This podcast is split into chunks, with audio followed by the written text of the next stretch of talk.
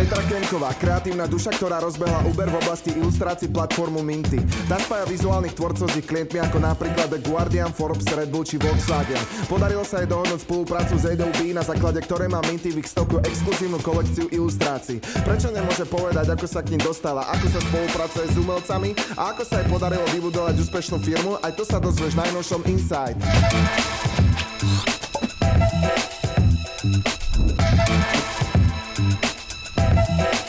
Čaute, v spolupráci so stratégiami sme si pre vás pripravili ďalšiu časť uh, Insightu a dneska vítame Petru Kemkovú z Minty. Čau Petra, ahoj. Petra, ahoj, čau. ahoj, ahoj, ahoj, ďakujem za pozvanie. Díky. Skús možno nejak skrátke predstaviť, že čo je vôbec Minty? Mint je platforma, ktorá spája umelcov, ilustrátorov, teraz už aj animátorov a komiksových tvorcov s ich klientami. Čiže po anglicky sa to volá, že art buyery. To sú všetci tí, ktorí potrebujú vizuálny content z nejakého dôvodu, buď treba, uh, chcú komunikovať nejaký message, nejak, uh, komunikovať nejaké posolstvo, po slovensku by sme zostali. Bavíme sa tu o nejakých pro- o produkte, to znamená, že mm. kupuješ tam ilustrácie ako keby a predávaš, alebo naopak, že kupuješ, kupuješ a predávaš tam e, toho človeka, teda prácu toho človeka, hej? Že kúpim si teraz, ja neviem, ilustrátora a chcem od neho, no kúpim si ilustrátora, proste jeho prácu a dám mu nejakú zákazku. Dáš zákazku Moltovi, áno. Hej? Áno. Čiže presne to, si že... to presne povedal, hej. Dobre, super. Čiže nie je to, nie je to že stok, dajme tomu, akože v uh, ilustrácii, ako keby. Jedna časť je stok uh, a uh, Teraz sa nám podarilo vlastne uh, tento stok napojiť aj vlastne na niekoľko distribučných kanálov, vrátane Adobe, čo, čo je mm. akože super vec. To je no. Uh, aby sa dostali akože ešte, ešte viacej ku klientom tie obrázky. Jedna časť je stok, ale tá, tá dôležitejšia časť je vlastne nájsť umelca na mieru, respektíve ten stok nám vzniká ako taký byprodukt, uh, respektíve každému umelcovi vzniká ako byprodukt uh, treba klient ucukne od toho a ne, nemá kúpené práva, čiže ten obrazok sa dá použiť do stoku a môže byť ponúknutý niekomu inému, komu by vyhovoval. Jak si sa k tomu dostala vôbec? Ako ťa napadlo založiť že má minty, hej? Že... Ja som v podstate v detstve kreslila a mala som to hrozne rada a bolo to taký ten, taký ten pocit, že človek sa tak akože úplne že ukludní pri tom Uh, lenže som to nerozvíjala. Okay. Uh, potom vlastne ten edukačný systém na Slovensku ma akoby tak ťahal takým iným smerom, že som vlastne nakoniec vyštudovala ekonómiu. Uh, ale vlastne nikdy som nepracovala ako ekonóm alebo vlastne, alebo ako markeťák, market, marketing, čo, čo bolo vlastne moje zameranie. Jasne. Ale posunula som sa rovno do grafického dizajnu, lebo tak sme sa bavili vlastne v tej mojej prvej práci. Mňa totiž to strašne frustrovalo, dívať sa na grafického dizajnéra, ako robí a ja som mu furt mala akože tendenciu hovoriť, že, že túto to posun, to posun, hej, to doprava, to doľava a potom som povedala, že, že pošleme na to, že musím sa to naučiť sama a potom sa to môžem posúvať sama. Takže, takže takto od grafického dizajnu cez to cez prácu v Londýne ako grafický dizajner vtedy vznikali vlastne nové digitálne médiá, takže som robila vlastne na digitálnych projektoch viacej. Časť mojej práce bola, že som veľa pracovala s programátormi a uh, doťukávala tie dôležité detaily, aby tie veci v tom digitálnom priestore vyzerali tak, ako, ako, ako chceme a mm. ako sa najlepšie používajú uh, užívateľovi. A druhá časť práce bola, že som mala svoj magazín, kde som potrebovala vizuálny content, lebo každý mesiac alebo každý týždeň, podľa toho, aký magazín, niečo na tú titulku treba dať. Jasne. Aj, čiže buď to je fotka, alebo ilustrácia. Ako si dostala k tomu nápadu potom? Lebo však dobre, teda robila si to v podstate, ale ak ti nápadlo, že však, akože treba takúto platformu? To, čo som robila ja v Londýne, že som objednávala vlastne umelecké diela od agentúr ilustrátorských, tak som vlastne zistila, že v našom stredoeurópskom regióne taká agentúra neexistuje. Mm-hmm. Takže to bol taký akože prvý impuls. A nedala som si povedať, čo nás učili v škole, že vstupovať do trhu, ktorý ešte neexistuje, není také jednoduché. Jasné. A, takže tak sme vznikli, že pred 6 rokmi sme založili agentúru, ktorú sme v podstate od takmer nulového rozpočtu uh, len prá- našou prácou rozchodili nejakým spôsobom. No a potom v istom bode, tým, že sme boli poprihlasovaní kade vo všelijakých directories uh, po, po celej Európe, tak sa nám začalo hlásiť také strašné množstvo umelcov, že sme si vraveli, že hm, čo s tým? No a pred troma rokmi sme uh, sa dali dokopy vlastne s tretím founderom, uh, Ferom, s ktorým sme sa rozhodli vytvoriť digitálnu platformu. Čiže uh, viac voľný vstup pre umelcov, lebo pri agentúre je to akože veľmi kurátorované a je veľmi malá šanca pre mnoho umelcov, aj dobrých veľakrát, sa dostať. Jasné. A je to je teda asi dosť otvorím, no. menej flexibilné, hej, z agentúrou, že tak to je oveľa flexibilnejšie proste. Vybereš si, chceš toto a je to. Nezáleží na tom, či, či ide človek cez agentúru alebo cez platformu, a, pretože my aj v platforme vlastne využívame všetky tie princípy, alebo dodržiavame tie princípy, ktoré sú pri, pri agentúre. Dôležité je nájsť tých umelcov, ktorí robia krásne veci, super a aj sa s nimi dá pracovať. Aký je toho biznis model vlastne? My tam máme 4 produkty. Uh, jeden produkt je uh, spojenie s ilustrátorom, čo mnohí ľudia poznajú v podstate z Behance, je to niečo ako HR. Druhým modelom je uh, stock, mm. uh, či, to je keď potrebujem úplne že instantne vizuálny mm. content, nemám na to čas, nemám na to skill, neviem ako sa to robí, uh, potrebujem to rýchlo a nevadí mi, že ten istý obrázok si môže kúpiť aj niekto iný, pretože na stoku sú royalty free Jasné, licencie. hej, hej. Ďalší model je, že si vyhľadám, že si po, popozerám ilustrátorov, popozerám si ich portfólia a priamo sa na nich nakontaktujem. A tam uh, my si bereme úplne malinké percento uh, z tých kolaborácií a uh, ten hlavný servis je to, že uh, strážime umelcovi tie licencie Mhm. a klient dostáva v pravidelných intervaloch akoby takú notifikáciu, že ide ti vypršať licencia, potrebuješ to dielo alebo ho nepotrebuješ. No a keď klient dielo nepotrebuje, tak uh, umelec ho vie ďalej monetizovať. Ako ste sa dostali k Adobe? Toto nemôžem povedať na kameru, Tak? Mhm. Prečo? Lebo to bolo ešte pred GDPR a tam sme použili taký trik. Á, okay. Ale už sa to vlastne nemôže po GDPR, takže už to nerobíme, ale um, OK, OK, dobre, no skús. Akože bola to sranda, nejakým spôsobom sa Androvi dostal do mm, mailing listu alebo do nejakých akože zaujímavých osôb, ktorých kontaktoval šéf akvizícií z Adobe z New Yorku a ten zareagoval na to. Stalo sa to, že sme mali Skype s týmto šéfom akvizícií a ten vravel, že oh, ja som v New Yorku a my tu máme inak ten čas, jak vy v Európe. Takže ja mám mm, vlastne kolegu, ktorý je v Berlíne a za ním by ste mohli ísť, no tak za ním sme išli.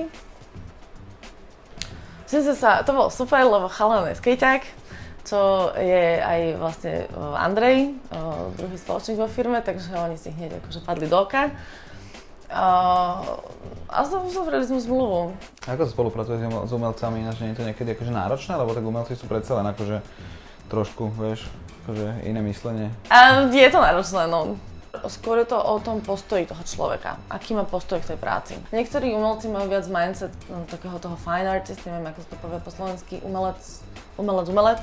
Hej, také tie, áno, také tie underground v podstate, akože ne, neísť do toho komerčné, do tej komerčnej sféry. No a po, potom je taký ten druhý typ mindsetu, kde ten umelec je rád, že vlastne tú jeho prácu, že sa cez tú reklamu napríklad dostane Že šíri, hej, v podstate, áno. brutálne No jasné. eh, No do úplne celého inde, no sveta jasné. a takí ľudia, ktorých by nikdy nebol zasiahol svojim umením, tak ho vie akoby dosiahnuť. Jasné. Ako reach, tomu hovoríme po anglicky.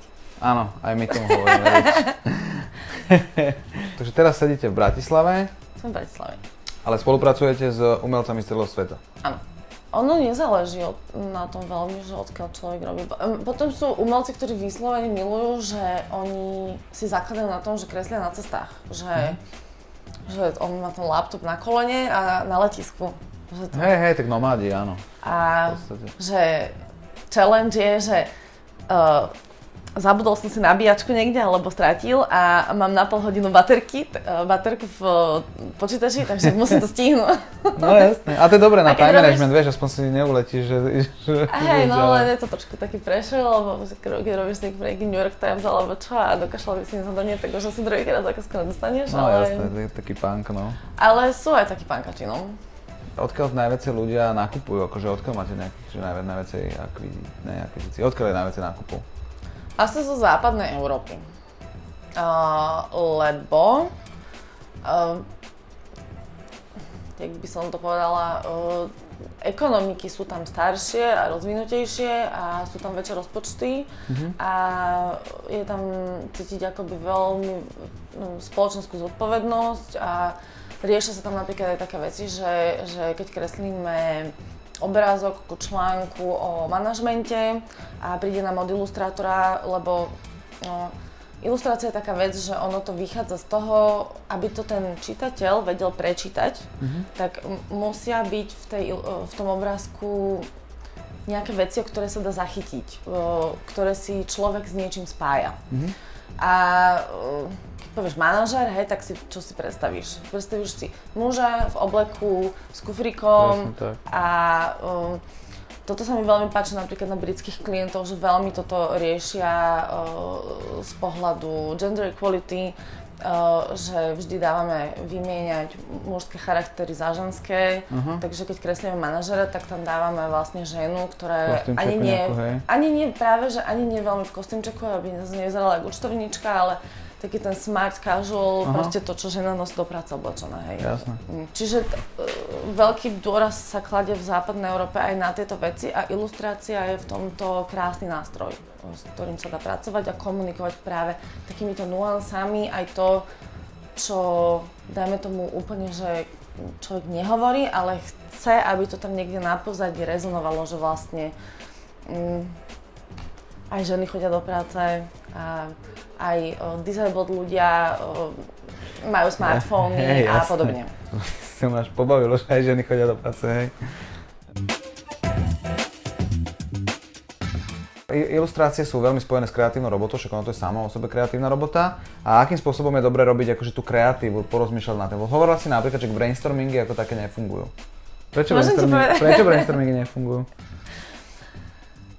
To, prečo nefungujú, neviem, ale viem, že nefungujú. Uh, funguje iba ten druh brainstormingu, že ľudia dostanú zadanie, idú domov a individuálne uh, sa snažia ideálne aj robiť niečo iné a čakajú, kým tie nápady akoby nejakým spôsobom k ním prídu a zachytávajú ich po, počas nejakého obdobia. A potom vlastne akože keď sa stretnú všetci členovia, čo dostali to zadanie, uh, tak je fajn, keď sa uplatnia brainstormingové metódy, ako napríklad, že je dobrá kritika a tak ďalej. A dá sa pracovať s tými nápadmi ďalej. Ale taký ten starý uh, štýl brainstormingu, čo sme sa ešte na škole učili, že všetkých zavrieme do jednej miestnosti a nedáme im obed a akože počkáme, kým teraz tam budú všetci rozmýšľať. Kým vypadne tá dobrá až myšlienka, hej? Kým vypadne, uh, tak to... Uh, teraz už neviem presne, že na ktorý článok sa mám odkázať, lebo to už bolo hrozne dávno, keď som to čítala. Ale niekto to skúmal a že, že vraj tam z toho vzíde z tých ľudí rovnaké množstvo myšlienok, ako keď nebrainstormuješ, ale len Mhm. sa normálne rozprávaš s ľuďmi v kancelárii. jasné. Takže. Aké sú vaše náklady spojené s Minty? Čo tam vlastne musíte vyplatiť ako také? Vyplatíte niečo, dajme tomu umelcom, hej? No, Za ten portál samotný správu a tak ďalej? No keby som chcel založiť taký portál, tak aj s akými nákladmi mám počítať? s veľmi vysokými. Okay. Um, my sme si všetko naprogramovali sami. Mhm. O, celý systém je, nefunguje na žiadnej cudzej platforme ani nič. Ale keď raz človek vstúpi do internetového biznisu, už v dnešnej dobe, už akoby by som povedala, kedysi pred možno 10-15 rokmi, keď... Ja si ešte pamätám, že my keď sme založili prvú firmu, tak uh, Facebook bol zadarmo. Mm-hmm. Ja som tam niečo napísala, akože som si spravila page firemnú, niečo som tam napísala a teraz ľudia to videli. Dnes tam napíšem a nikto to nevidí. Lebo, lebo tie firmy aplikovali algoritmy a tak ďalej e, a riešili si svoj vlastný business model. No toto sa stalo vlastne s celým internetom. Mm-hmm. Čiže každá jedna podporná služba uh, má subscription model a všetko stojí strašne veľa peňazí. Čiže tie náklady sú obrovské a úprimne neviem, či sa to vôbec dá bez investora zvládnuť. Akým spôsobom si riešite vy marketing? No, my komunikujeme úplne priamo, keď sa bavíme o Facebooku, tak e, my sme sa dostali do programu facebookového, ktorý sa volá Big Bets, kde máme prideleného konzultanta priamo z Facebooku, aby sme hľadali čo najefektívnejšie riešenia. Uh, ba- máme zamestnanú Katku uh, vo firme, zamestnanú, už pomaly je partner, uh, ktorá uh, sa veľmi intenzívne venuje marketingom a robíme si ho sami. Momentálne nemáme také rozpočty, aby sme si mohli dovoliť to outsourcnúť, ale bola by som niekedy rada, kebyže uh, nejaká outsourcnutá pomoc by sa zišla sem tam, lebo je to asi iné, že poznáte všelijaké triky. No jasné. Um, môžeme, môžeme sa dohodnúť. Čiže ty ako žena v biznise pociťuješ nejakú, a nepoviem, že diskrimináciu, ale cítiš, sa, cítiš že je to viac, že, že, že, je, že sú viacej tlačení muži, alebo ako je to? Nemyslím si, že sú viacej tlačení muži, ale ono je... Ono to asi vychádza z histórie, že, že primárne muži sú v tom segmente. Ono to vychádza akože z logických vecí z histórie, hej, že No, um, zároveň si myslím, že, že pracovné týmy sú super, keď sú zmiešané, pretože muži majú nejaké svoje špecifické vlastnosti, ženy majú nejaké a oni fungujú krásne spolu. A nespadá to potom akože do tých genderových Hej zvláštnosti. Akým spôsobom vyberáte ilustrátorov do Minty? Platforma je otvorená pre akéhokoľvek ilustrátora a potom my sledujeme, ako behaveuje ten ilustrátor na, na, v spoluprácach a podobne a priaďujeme im v podstate taký, takže kurátorujeme ich a mm. klientom potom odporúčame tých naj, naj, na, najšikovnejších s najlepším postojom k práci. Mm. A nie je to lepšie nechať na hodnoteniach ako tak? Proste, že klient e, Áno, dokončí prácu a hodnotí? Áno, bude. to sa snažím implementovať už dosť dlho. Jasné. Len Hey, lebo po, áno, rozumiem, áno. Akože je to nejaký proces, len pokiaľ tam je nejaký ten medzičlánok, že vy to hodnotíte, tak vždy je to akože do istej miery subjektívne, hej? Že tam mohlo proste niečo prebehnúť, čo... čo... A tak to... Mm, aj ten klient si, uh, my to vidíme aj na, t- na klientoch, že uh, niektorý klient uh, raz spolupracuje s jedným ilustrátorom a vracia sa k nemu. Mm-hmm. Takže my vieme, že s tým človekom sa dobre pracuje, podľa, ta- akože podľa takýchto rôznych charakteristík. Mm-hmm. Ale budú aj hodnotenia. No, veľmi by som chcela, ale to je, to je ešte taká moja špecialitka. Super, dík moc, že si našla čas a držím palce do Minty. Ja ďakujem.